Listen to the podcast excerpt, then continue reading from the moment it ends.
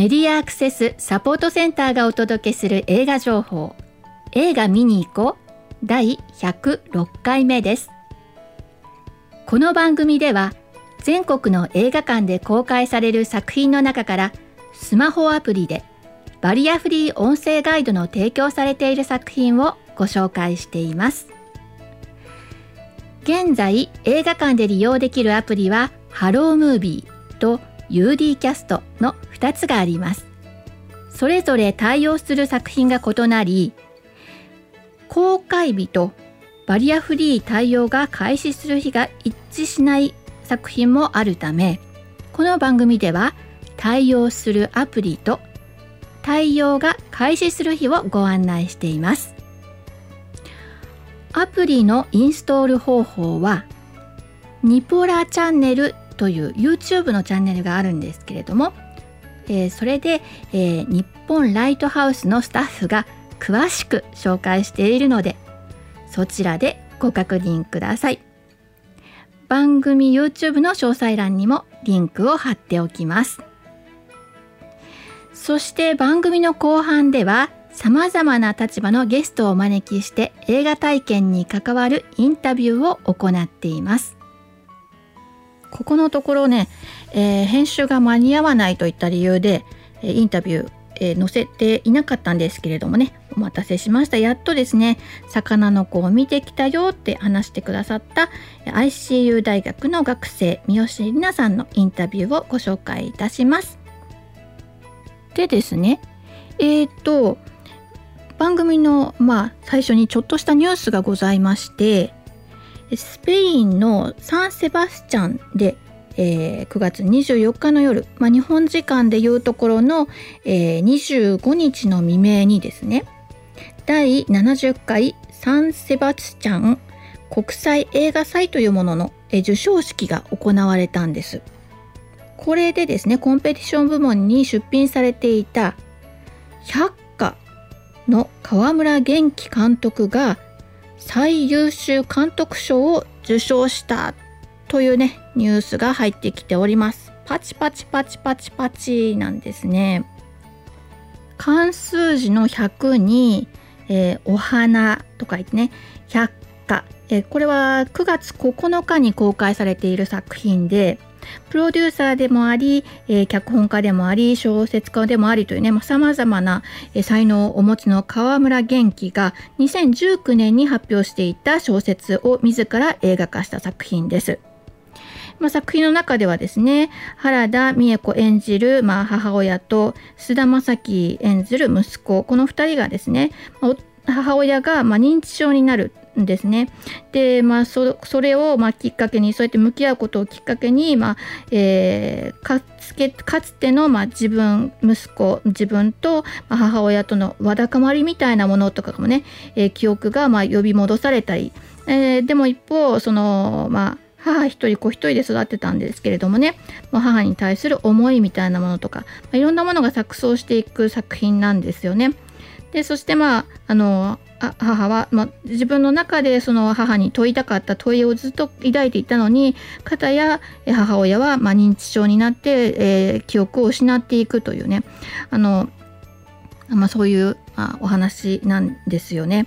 でこの作品前回もちょっとご紹介してたんですけれどもその原田美恵子があのインタビューをねよく受けてた時にこの監督とのやり取りをですねもう非常にこう難しかったというようなことを、えー、時々というかねまあたびたび口にしているんですね。で実は今朝もですね朝一 NHK の朝一にあの原田美恵子出てたんですね。これはあの別にこの映画の宣伝のためとかってわけではなかったんですけれどもあのドラマ朝ドラの中でね、えー、まあ、主要な人物としてこの原田美恵子が出てたってこともあってこの朝ドラが終わることもきっかけに、ま、出てたわけなんですけれども、まあ、そこでもね、まあ、この今回公開されたこの百科の話題にはなっていてでこの川村監督は、まあこの長編の映画を監督するという意味では、まあ、初めてだったそうなんですよね。で、えーと、その監督と、えー、まあ初めてまあだから作品として向き合うわけなんですけれどもその監督がねえどういうふうにこの作品を撮りたいのかというのがねなかなかこうつかめなかったと。でそれでもうすごい、まあ、自分自身もまあ苛立ったりみたいな、まあ、こう鬱屈としたりとかしてたんだけれども、まあ、それがあの結構結構な時間それがわからないと。でこの作品自体はですねその長尺で撮るんですってそのカメラを回しっぱなしでだからこうカットをつないでいく感じじゃなくて一つの場面をずっと撮るっていうでそうずっと撮るにもかかわらず、まあ、監督から OK が出ないっていうのがね何度も繰り返されていく中で、まあ、一体何が悪いんだろうとか何がこの監督が撮りたいんだろうみたいなことで、まあ、非常に葛藤したと。この、まあ、大女優がですよ長年やってきた大女優さんがまあそうそんなこうせめぎ合いの中でね、えー、作品を作るってこともすごいなっていうふうに思うし、まあ、それがですね途中でこの何がえ監督が問いたいのかったのかっていうことがね、まあ、共有できた後はですねあのー、もうまあえー、もう作品作りに、まあ、皆さん没頭していくということになるわけなんですけれども、まあ、のー、本当に緊張感というかもう作品に対するすごく真摯な向き合い方で出来上がった作品ということで、あのー、まあ、私もこれは見せてもらってるんですけれども、あのまあ、非常に素敵な作品だなというふうに思ってたのでこれがですね、あの外国でもま評価されたっていうのはすごく嬉しいなというふうにま思っております。あの機会があったら是非、え、ご覧になったらいかがかなというふうに思います。というわけで、まあ、作品紹介に入るんですけれども、えー、今日はですね9月の最終日にですね、えー、私9月30日金曜日にこれ収録しているんですねで、えー、9月はこれまでに10作品をご紹介してきてましたねで、えっと、まあ、どんな感じだったかっていうのを、まあ、振り返っておきたいなと思ったので、簡単に。えー、103回の時に、えー、2作品ですね、魚の子と、えー、この子は邪悪という作品を、えー、ご紹介してます。まあ、魚の子はね、言わずと知れたさかなクンがね、の自叙伝的なエッセイを、えの女優のノンが主演まあ、だから女優さんがまあさかなクンを演じるっていうことで、まあ、映画化したということでも話題を読んでいる作品ですね。えまあ、青春あの本当に、えーと、青春なんですよあの高校生のね、まあ、青春ぐらいの時から、まあ、年を取っていくまでが描かれてる、まあ、子供の時もね小学生の時とかもある子役がねそれは、え、のノンさんじゃなくてね演じてるんですけれどもまああのまあそんな作品です。であとは「この子は邪悪」というのは、まあ、ミステリーサスペンスミステリーですね。えー、これはあのこう一家で交通事故に遭ってねお母さんが植物状態妹はま顔にやけどを負って、まあ、それでま仮面をつけたまま過ごしていると。であの自分自身も、えー、心に深い傷を抱えた少女がいましてでそんなある日ですねお父さんが、まあ、お母さんが目を覚ましたよと言って連れて帰ってくるんですよ。だけどその主人公の女の子にはどうしてもその連れて帰ってきた人がね自分の母親だとは思えないというところからね、えー、話が展開していくというそういう、えー、サスペンスミステリーですね。この子はジャーク。はい、そして104回でご紹介してたのが「グッバイ・クルエル・ワールド」。この作品は、えー、オリジナル脚本なんですけれども、まあ、手がけたのがあの私がね、えー、ちょっと前に激推ししてた、まあ、猟奇的な作品であるところの、まあ、死刑に至る病というね、まあ、人間の善悪の境界線を越えてしまうようなそういう人間を描き出したところの、えー、あの脚本家さんがね同じく書いているということでもうまあ今回もまあ同じくまあ残忍な、えー、描写が、まあ、ふんだんに登場してくる作品なんですけどねで監督は、まあ、大森達志という、まあ、そういうまあ2人のタッグで、えー、これはですねまあその、えー、まあ冒頭に出てくるのはまあ強盗団なんですけど強盗団であるとか、まあ、ヤクザ組織だとか、まあ、警察とか、まあ、そういう人たちの、まあえー、攻防戦、まあ、くせ者がいっぱい揃ってると、まあ、そういう作品でございます。そして同じく104回で紹介してたのが先ほどもちょっとお話をしていた百科ですね。はい。それから、えアキラとアキラ。これは半沢直樹シリーズで、まあ、知られる、え人気作家池井戸潤の小説を、え竹内涼真と旅行浜流星の主演で映画化したというものですね。あの銀行にね、え同期で入社するこの2人がですね、まあ、どんな風な、えその後をたどっていくかという、まあ、お話です。あのー、まあねえ土下座したりとか、まあ、そういうのが、まあえー、テレビドラマなんかではね、まあ、有名だったわけですけどもこの作品の中ではまあそっちっていうよりも、えー、まあ違う全く違う生い立ちの2人がね、えー、そしてまたその後もね違う人生を歩んでいく中でそれでもまあお互いをね、まあえー、意識し合いながら、えー、まあそうですねあのまあ友情みたいなね。まあ、そんな感じのが描かれていくのでちょっとあのドロドロとした経済ドラマっていうのとはまた違うえタイプかなというふうに思いますね。それからラブライフですね。えー、福田浩二監督が、え、矢野明子の、楽曲「ラブライフ」をね同じタイトルなんですけどをモチーフに描いた、愛と人生に向き合う夫婦の物語というね、まあ、言葉では簡単に割り切ることのできない心の揺らぎみたいなものがね映し込まれた作品になっています。はい、そして105回目で、えー、ご紹介してたのが「ハイアンドロー」「ザ・ワーストクロスでね、X って書いてクロスですね。で男たちの熱い友情と戦いを描くというね、ハイアンドロー・ザ・ワーストの続編となっております。えー、主人公の、えー、川村一馬をはじめメインキャストが、えー、前作から続投していますよという。そしてさらに、あの本当に若い、ね、役者さんたちがもうひたすら戦い続ける、えそういうそんな作品です。えー、実はですね、このハイローの見方みたいなものをですね、えー、私、あの、鳥居さんにね、えー、ちょっと聞いたので、まあ、本当に短いんですけども、あのー、コメント、えー、最後にまたくっつけてあります。はい。あとは、えー、ヘルデヘルドックス、えー、ですね、クライムアクション、深町昭夫の小説、ヘルドックス、地獄の犬たちの映画化ということでね、えー、この中ではもう非常にアクションの、まあ、指導までしているんですけど、岡田准一がもう大活躍という作品なんですね。えー、っと、そうですね。うん。これはあの潜入捜査官ですね。として、まあ、入っていく、えーまあ、ヤヤクザ組織の中にね入っていくあの元工場のおまわりさんだった、まあ、岡田准一なんですけどもね、まあ、彼のとにかくね体の動きの、まあ、切れることスピードの速いことっていうね非常にかっこいいですね。まあそんな作品もうまあそんな作品っていうかなぜ彼がねえっ、ー、とあ、まあ、そういうえー、仕事に就くことになったのかみたいなこともね、えー、ドラマとしては、えー、展開してきますね。はい。それから「川っぺりムコリッタ」という作品ですね。えこれは「かもめ食堂」とか、えー、彼らが本気で編む時はの荻上直子監督がですね2019年に発表したオリジナル長編小説の映画化です。主演は松山ケンイチ。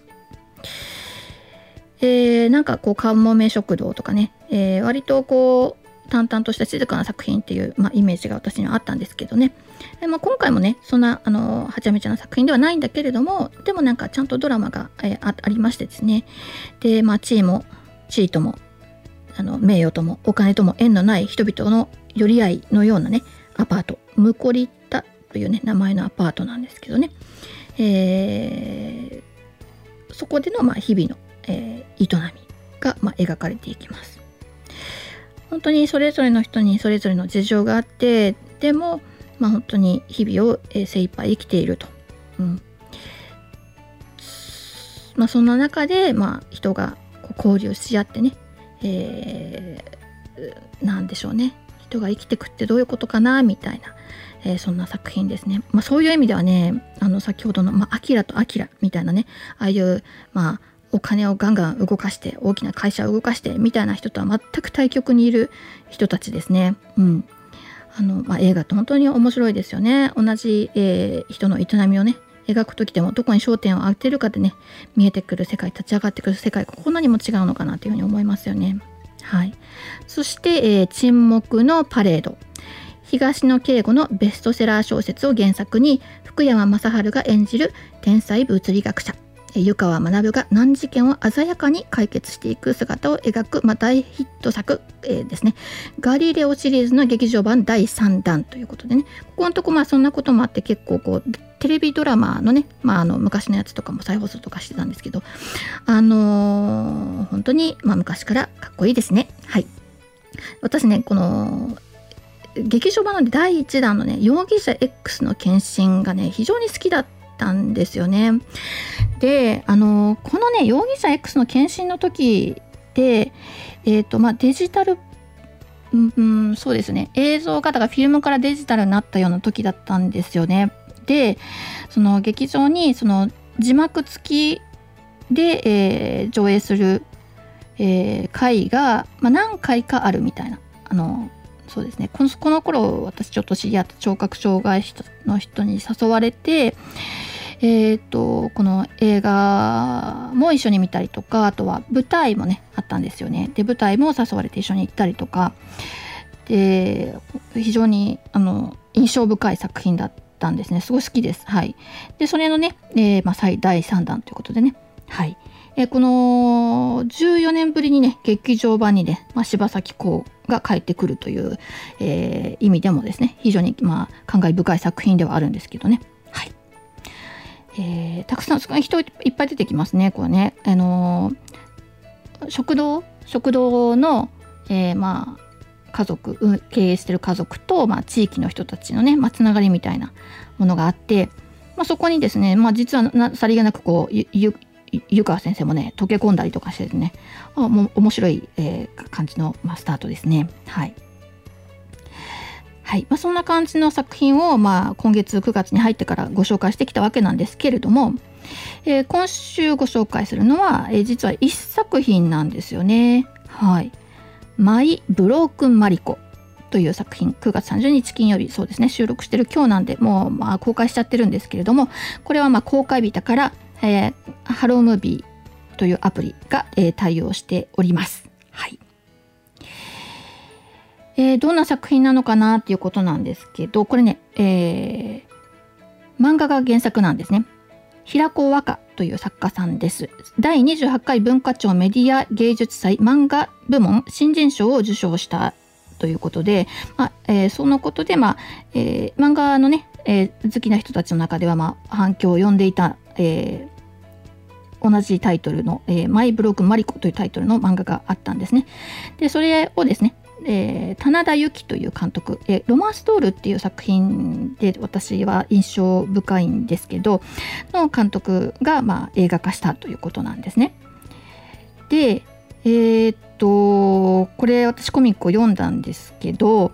えー、この、まあ、新人賞を受賞ってことで、えー、っとこの長編を書いたのはこの作品がそのマイブログマリコというこの作品が、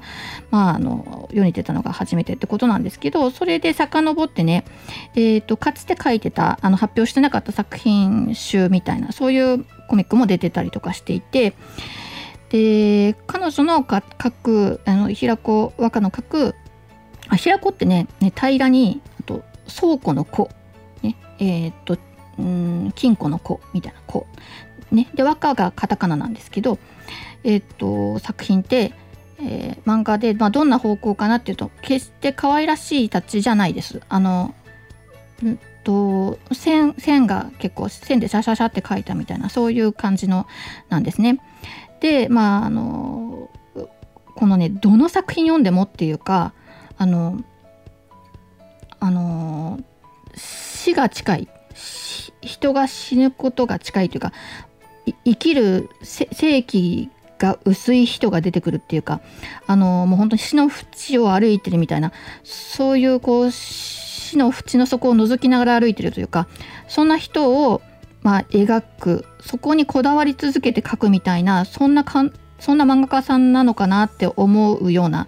えー、作品が、えー、多かったですね。うん、多いんですよ。でもそれはその人が老いて死んでいくとかっていうよりもねもう若くてもなんか希望とか絶望とかもそういうあのそういう狭間の中で、まあ、まあ、ほぼ絶望ですかね、えー、の中で、まあえー、生きてる若者だったり、まあ、子供だったり、まあ、そんなところを視点に描くんですね。で、えーまあ、正確に言えば死に近い人と死に近い人に近い人みたいなそこを描き続けてる感じなんですね。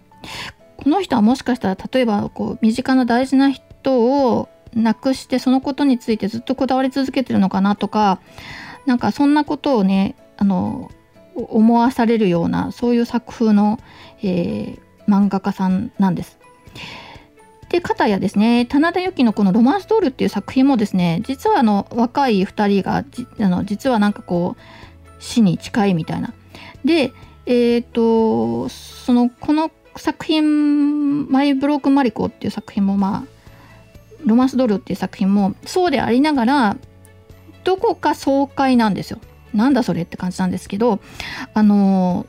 なんだか、かその死の淵を覗いてるようなそんな世界観であるにもかかわらず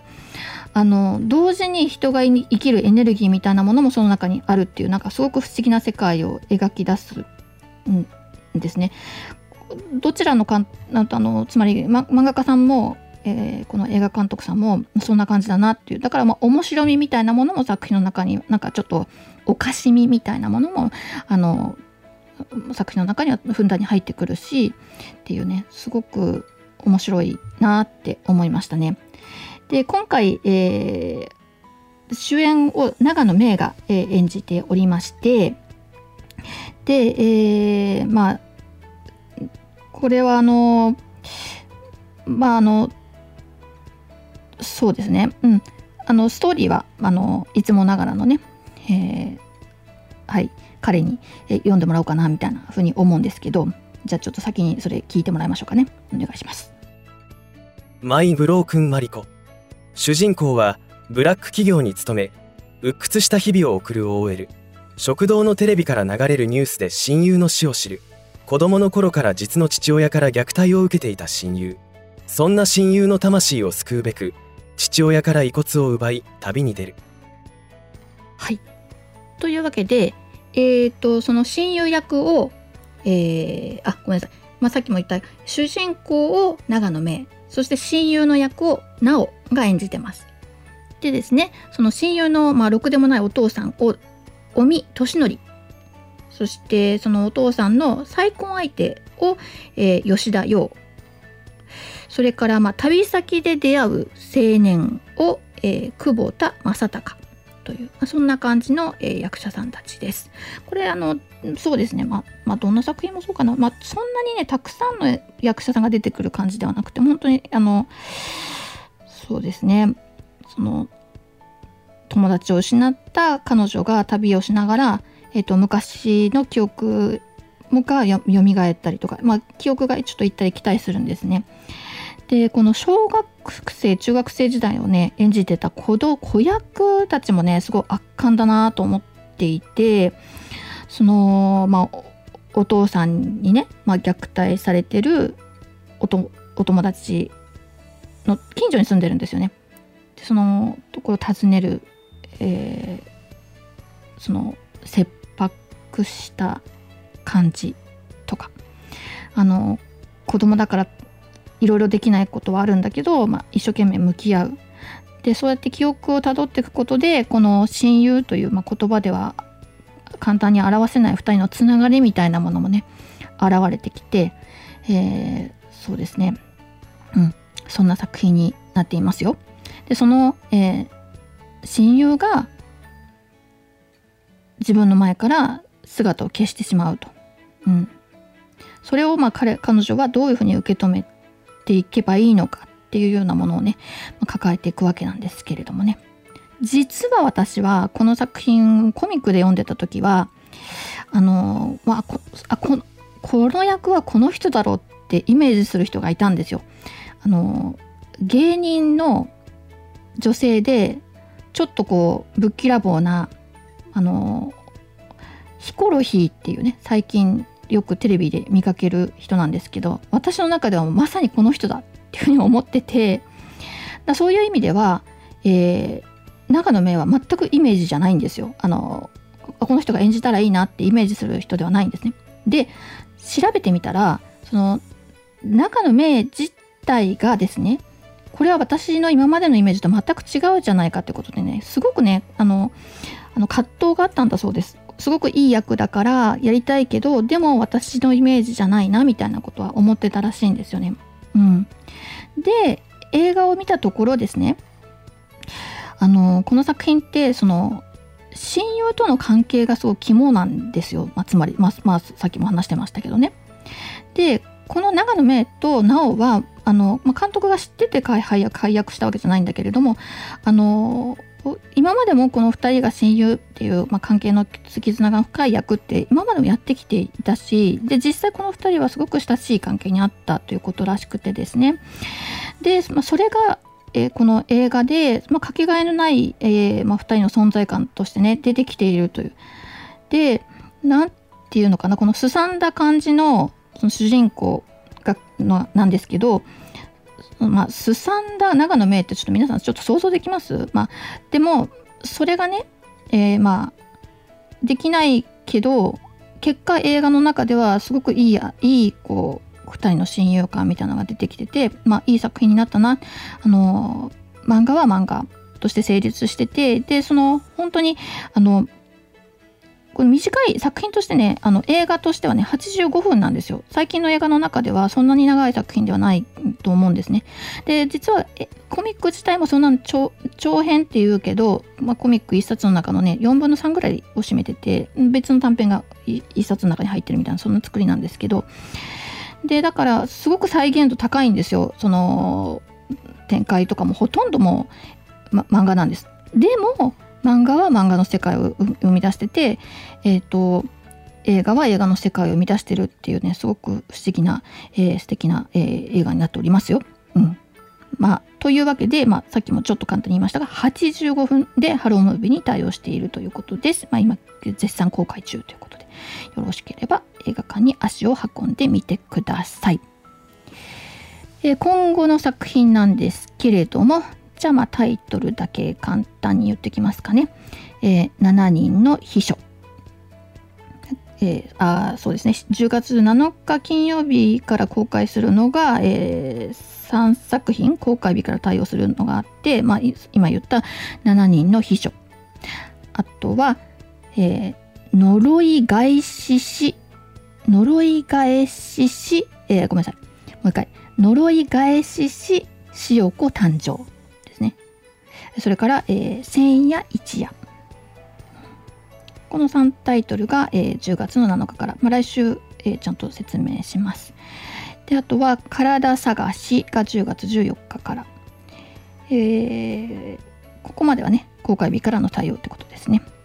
であとは、えー、10月14日からの公開なんですけどあの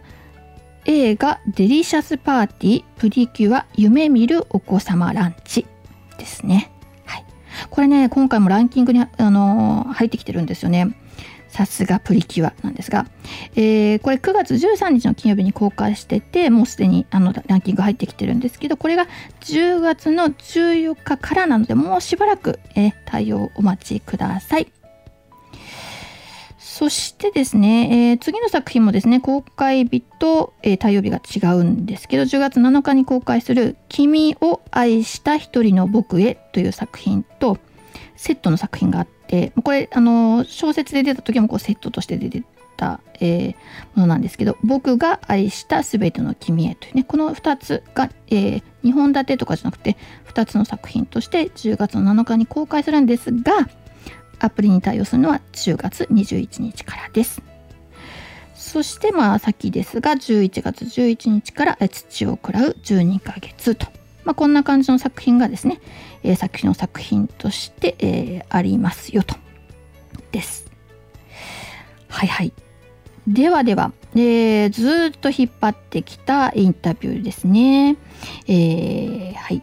お待たせしました。えー ICU の大学生三好里奈さん、えー、彼女にはですね、えー、視覚障害者モニターとしてね映画作る時にも、えー、ちょっといろいろとご協力いただいている彼女なんですが実はあまり映画館で、えー、旅たあの映画を見るっていうことはねそんなに頻繁にはないと。まあ年齢的にもまあ大学生だったってこともあるしあとまあコロナがねえー、あるこのこんなシーズンに、まあ、大学生をやってるってこともあってなんですが、まあ、これ下火になってきたのであのせっかくだからちょっと映画館見に行ってあのお話聞かせてくださいよというようなことを言ったら、まあ、見てきてくれたということですね。はい、なので、えー、じゃあ彼女の、えー、映画館体験映画体験についての、まあ、インタビュー聞いてください。とお久しぶりですというところから始久しぶりです。お久しぶりです、はい、夏休みがもう終わってるのかな？終わったんです。昨日から授業始まりました。ね、大学何年生でしたっけ ?3 年生です。コロナになってからの大学生活ってことですね？そうです。おー。なんかコロナのまま終わりそうな 感じですねって笑ってる場合じゃないけど。そうそうですね。本当に。いやー、でもそんな中でももう対面とか結構あるのかな？授業とか。ありますね。でもなんか取る授業によるので、やっぱり私の場合は半々ぐらいうですね。そっかそっか。サークルとかは？やってます。えっと、アカペラは、えっと、6月に対面有観、有観客ライブを2年半ぶりぐらいにできて、うんまあ、ていうか初めてですけど、うんで、今度のライブも対面有観客で学内でやおー。る。YouTube ぜひ見て見ください。ます見ます。何で検索してやれば出てくるのかな？うん？と、アンブランド ICU って全部大文字なんですけど、はいそこにいっぱい歌がアップされてます。楽しく歌うっていうのを一番大事にしたいねっていうサークルなので、なんかそのガチでボイストレーニングやってとかではないですね。いいですね、大学生らしくて。でですね、えっ、と、えっ、と、映画って何で見てました？映画館行ってみるか、まあ、小さい頃とか DVD 借りて一緒に家族と見るとか、あとはあのシネマデイジー聞くとか。なるほどね。で、シネマデイジーってはい。結構聞いたりしてました？どんな作品聞いてます？シネマデイジーで。なんか覚えてるものとか好きなものとかあります？あー、えっと、ビリギャル大好きでビリギャルを見て、おー。あとは、タイタニックの吹き替えとか、そうですね、他にもなんか何個か見たんですけど、まあ、その辺が好きですね。へえ。と映画館なんですけど、えっ、と、映画館はご家族で行くとかお友達と行くとかそんな感じですか？そうですね。はい、そういうのが多いです。今日は一人だったんですけど。今日は一人で行った。じゃあ一人で行くとかいうのは今回初めてな感じですか？と、映画、映画館に一人で行って、一人で座っては初めてですけど、全盲の友達と二人で行ったことはあります。おお。そのお友達とは何を見に行ったんですか？その時は。アナ雪2を見ました。おお。なるほど。それはどうしても見たいねってことで盛り上がって二人で出かけてったって感じですか？まさにそう。なるほど、なるほど。えっ、と、じゃあ、えっ、と、アプリ、今回は何を使ってご覧になったんでしょうか？UD キャスト使いました。で、えっ、と、あ今回映画の情報はどこから取りましたか？なんでこれが対応してるって知ってて、えー選びましたか？なんか、徳井さんが送ってくださったああー、そ URL っからか。、サイトから見たんだ。はい、で私、さかなクン大好きなので、行きました。どうでしたか？期待にたがわぬ感じでしたか？あの、私、あれの原作を読んだことがあるんですよ。はいなので、なんか、その、こう、びっくりするような、こうえ、こういう展開なのみたいな感じのドキドキとかはなかったんですけど、はいすごい、あの、その、好きな、あの、芸能人の人生を見れるっていうのは、すごく楽しかったですね。まあ、ただ、ちょっと思ったのは、なんか、さかなクンがせっかく出演してたから、なんか、さかなクンの本人とかもうちょっと見たかったな、みたいな。あはい。で全体的にはすごい良かったです。ー。え、本人、本人が見たかったっていうのはどういうこと？もっとたくさん出てくれればよかったのにってことですか？そうです、そうです。あの、漁業おじそうですね。さんっていう。漁業おじさんの登場がね。はい。そう、少なかったなって私は思ったんですよああ、そうだね。また出てきてくれないかなとかね。あの、思うよ思ね。いました。そう、うずうずするよね。まあ、出てくる、はい来ないわけじゃないけど、なんか本当にこう、ちょっとで、ね。そうです、そうです。そう、終わっちゃったから。確かに、確かに。えっ、と、今回、のんさんが主演ということで、はい。あち私、世代が違うからどんなイメージかわからないんですけど、今の大学生にとってのんさんってどんな女優さんなんですか？なんか、うーんと、嘘を言うとちょっとまずいので、なんか確かなことだけ言うと、う私、のんさんのことをもうほぼ全くと言っていいほど知らなかった。おおやっぱりそうでしょ？私もそうじゃないかと思ってて聞いてみたんですよ。何歳ぐらいなんですかえっと私たちがのんさんをすごく知ってるっていうのは、朝の連続ドラマで、えっと、主演をしてたことがあって、で、あまちゃんっていう、あの、はい。それでなんですよは。いはいはいはい。で、、え喋り方どっかで聞いたことあるなって思って。そうなんですよ。今29歳なんですけど、1993。で、ただ、なんかこう、事務所との関係が悪くて、一般的にテレビで活躍できなくなっていて、うん。だから、えっと、まあ、喋り方としてはもしかして覚えてるのは、うんと、広島の話、何でしたっけ？アニメの。えーこの世界の片そう、こ隅に。の世界の片隅にのアニメ映画のアニメ映画か。吹き替えの声をやってたのが彼女なんですね。で、うーんあの時に久しぶりに大きな舞台に彼女が帰ってきたなっていう印象だったんですよ、私たちとしては。だから今の大学生にとってノンさんってどんな役なんだろうどんなこう人なんだろうっていうのがね、すごい気になったので、ちょっと聞いちゃいました。へえ。演技すごい上手かったそですけど、うんうんなんか、ああ、知ってるあのノンさんねとかいうふうに急にリンクはしなかったです。あー、なるほどね。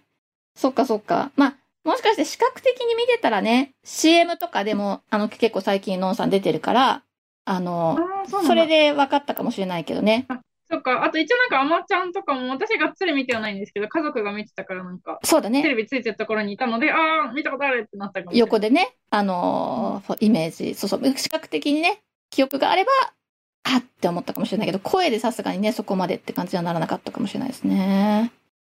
そうです、そうです。えっ、と、で、えっ、と、女性がこの男性役をやるっていうのは、えー、ちょっと珍しいことなんですけど、どうでした？違和感なかったですか？うーん、うーん、うんと、結論から言うと、違和感っていうことで言うかわからないんですけど、まあ、違和感か。なんかちょっと違和感あるなっていうのを思って、うん。なんですけど、なんかその違和感あるっていうのが、なんかこう自分のこうジェンダーに対するなんかバイアスをすごい、なんかつつつとくすぶるような感じですごいちょっとこれ違和感持つってちょっとないなとか思いながら見てたんですけど、なんかどういうところでそう思ったかっていうと、あのなんか桃子と夏子が、あの家に居候してた時期だったじゃないですか、未亡の。はい。あの時とかも、すごい女の人っていう風な認識になっちゃってて、その中で貧乏うんが。うんうん。私、なんか男じゃなくて女って思ってて、なんかそれだったら、その一緒の部屋で急になんか寝泊まりするようになるとかも、なんか自然だなって思ったけど、あれよく考えたら未亡って男だったっけみたいな感じで思ったりしたっていうのはありますね、例えば。あとでも、あの、脇固めてる役者さんたち結構良かったよね、みんなね。あの、よかったです。幼馴染にしてもさ、そうですよね。私、柳楽優弥そう、も総。長もいいじゃん総長いいですそうね。そうそうそう。私は井川遥さんとかも好きなんだよな。うん。いいですよね。よかったね。あの、なんていうのかな、やっぱ一風変わった子っていうかね、なんか一点集中型のタイプの子っていうのは、なかなか理解されないし、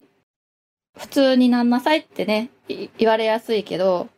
それを、まあ、お母さんがのんびり見守ることができたっていうのは、ほんとすごいなって思うよね。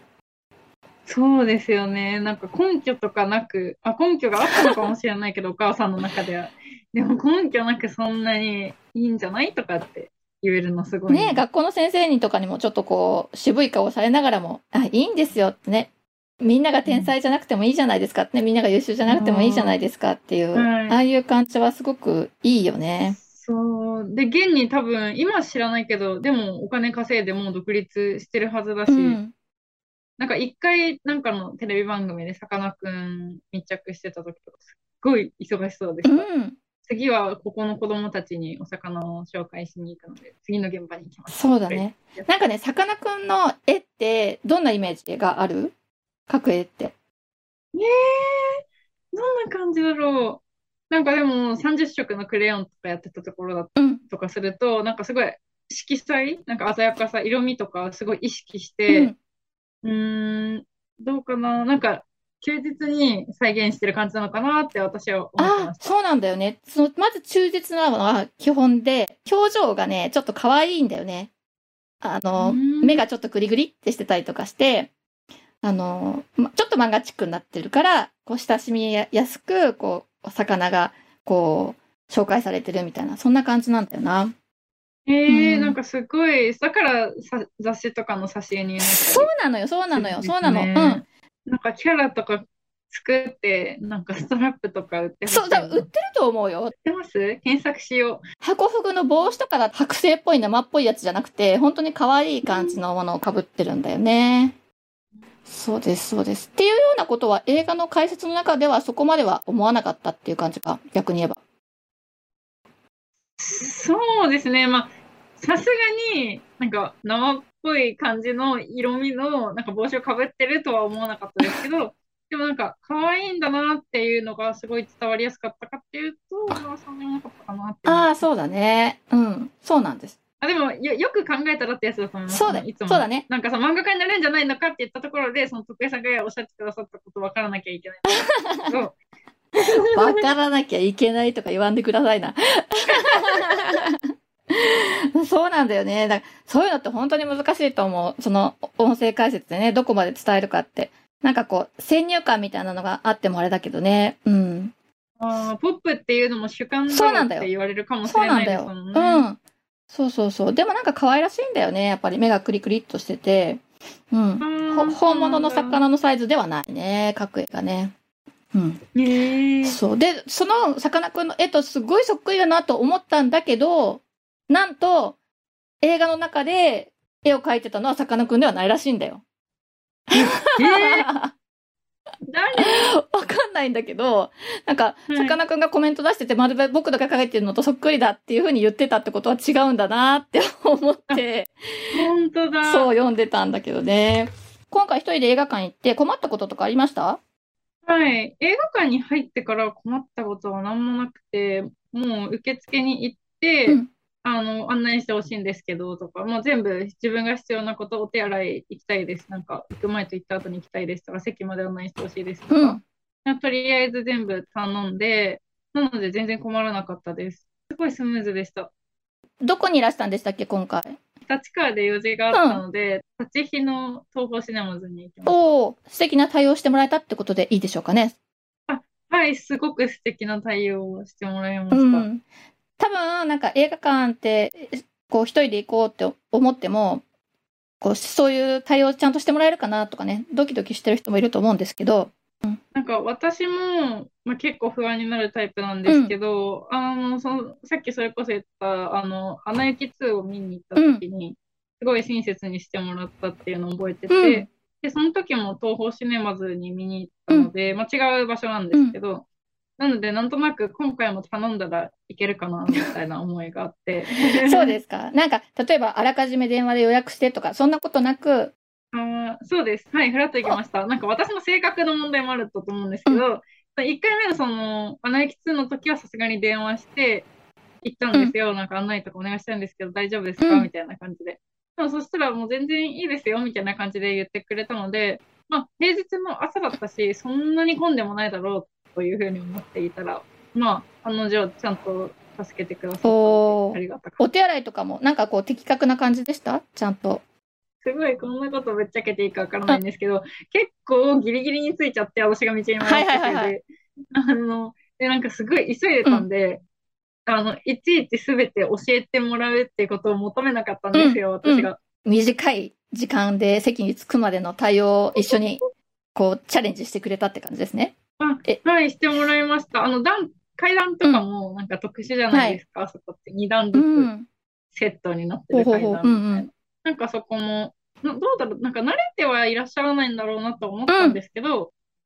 誠実な対応っていうか、はい、ありがたかったよかっですたです。終わって迎えにとかも来てくれちゃったりししてたんですか？今回。あ、はい、なんかそれはあちらから言ってくださって、なんか終わったら私もう一回来ましょうか？みたいな感じで言ってくださって、じゃあお願いしますって言って、帰る時も、なんか駅まではもちろん来てもらってないんですけど、横断歩道を渡るまで一緒に来てくれました。じゃあ、あの、ギリギリで行ったからポップコーン買う暇とかはなかったわけですね。なかったんですよ、それが。ちょっと買いたかったかもなって思った、思いました。はいじゃあこのお客様、飲食売店使いますかって言ってくれて、いや、いいですって言って、もう映画館に行くっていう。なるほど、なるほど。で、と、ダウンロードはいつしてったのかしら？お家でしてきました？データのダウンロードは、字幕、あの、音声ガイドの。これもなんか前日にやっとこうと思ってできてたと思ってたんですけど、なんか寮の Wi-Fi が弱すぎたのか、なんかあの映画館で起動したらできてなくて、慌ててそこでダウンおロードしましー、でもそれでもちゃんと間に合ってっていうことだね。た。あはい、すごい早かったです。うん、そうなんですよね。もう最近どんどん早くなってるので、あの、まあ、最悪、えー劇場の席についてからでも、まあ、どうにかなりますっていうことですね。です。本当にいろんなシステムに感謝したかったです。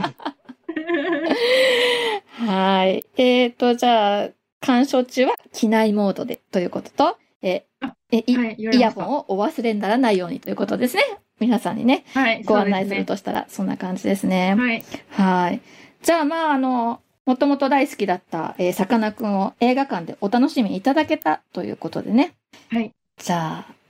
ぜひ、この映画館での楽しみ続けてください。はい。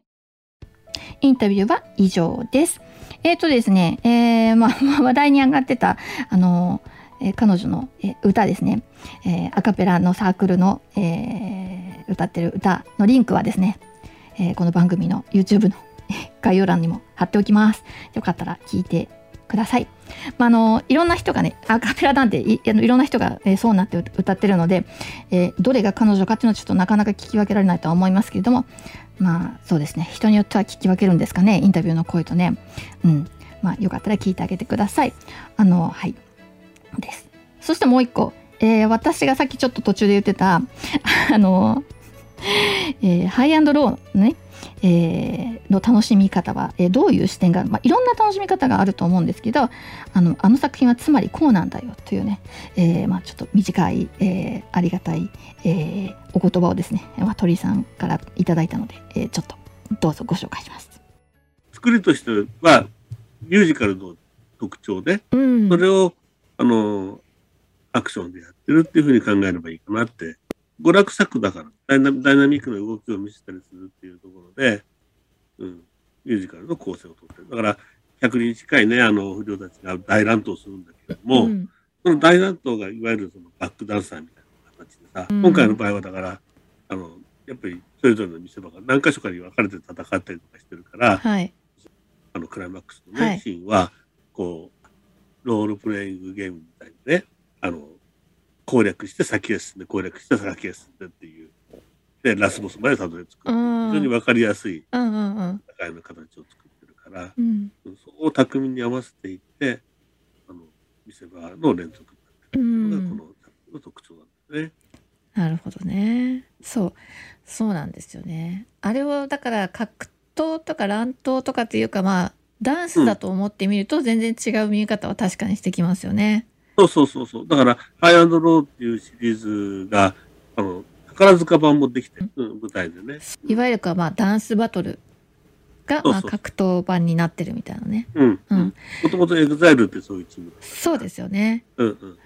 なんかここのところね私ちょっとこの、うん。だから喧嘩ものとかっていうかまあ、うん。暴力ものみたいなのが連続して見てて、うんうんううん。んまあその中でもこのうん。乱闘シーンの多さっていうのは突出してる？随所でもうはいはいはい。8割9割戦ってますよね。ほとんどがそうですよね。まあでも逆に言えばさ8割9割踊ってるっていう印象にしてしまうとあまあ確かにそうだなとも思うし、他のタイプのそのなんていうのかなうん。こう人を殺し合うみたいな そういうのとは全然違う世界だったのであこういう楽しみもあるのかといううん。のが、まあ新鮮ではありましたかね今回の作品はね。例えば、薬剤映画なんかの場合は、はい。そこで殺し合いにつながっていくんだけれども、うん。この作品では人死なないっていうね、そうね。殴り合って大き怪我をするんだけれどうも、ん。でその怪我も、あの、かっこいい怪我でさ、そうですね。それで、その、何、汗かいたり、怪我してちょっと血が出たりさ、うんあざ作ったりすると、うん見てる子たちが燃えるんだよね。あまあそういう感じかもしれなそいね。そうそうそうあーということでした。はいはい。でですね、えーまあ、来週もですね、私、あの、ご紹介したいインタビューがあるので、まあ、頑張って、今度は来週に間に合うように編集したいと思っておりますので、えー楽しみにお待ちください。こんあの、北海道の方でね、えー一緒に映画館で映画を見る活動をしてらっしゃる方がいて、えなんでそんな、えー活動を、えー思いついて始めたんですか？みたいなことを聞こうと思ったらね、えいろんな楽しいことをなさっててでそのいろんな楽しいことをなさってる、えのは、まあ、どんな背景があるのかなとかそんな話を、まあ、根掘り葉掘り聞かせていただいたということでね、え、来週ご紹介したいなというふうに思っております。で、えー、ではでは、いつもながらの、えー、マスクからのお知らせで番組をおしまいにしたいと思います。アルファベット大文字 MASC 映画で検索すると私たちのホームページにたどり着くことができますよ。またサイトのトップページにある映画映像のバリアフリー化を学ぼうからはバリアフリー字幕や音声ガイドのオンライン講座に参加できます。ですのよ。えー、すごい久しぶりにね私がちょっと前なんですけど、えー、音声ガイドの、えー、作るためのね、私が使ってる、まあ、字幕の人が使よく使ってるおこすけっていうねソフトがあるんですけど私はそれを音声ガイドを書くのに、まあ、応用して使ってるんですけど、まあ、それをねどんな風に、え使ってるのかっていうのを、まあ、20分ぐらいかな、えー、すごい高速しゃべりでですね、えー、紹介している YouTube を上げておきましたのではいあのよかったら見てください、えー、ですです。まあ、そんなこんなこんな感じで、まあ、講座してますよと、まあ、これはあの私が喋り倒してるとこの部分だけで終わってからちゃんと皆さんに、えー、質問ありましたかとか聞いてるんで、まあ、あれだけでブチって終わらせたわけじゃないんですけど、まあ、よかったら関心があったら、えー、こあこんな講座かと思ってね、まあ、聞いてみてくださいよ。ですです。えー、そしてこの番組では映画見てきたよはもちろん、えー、これ期待してますなどぜひ教えてください。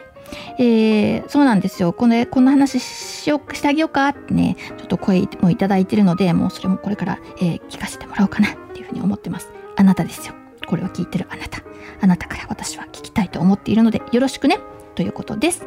あと、各地での活動の報告地とかですね、お寄せいただきましたら紹介していきたいと思っておりますので、よろしくお願いします。以上をメディアアクセスサポートセンターから徳江さやかがお伝えしました。ではまた来週。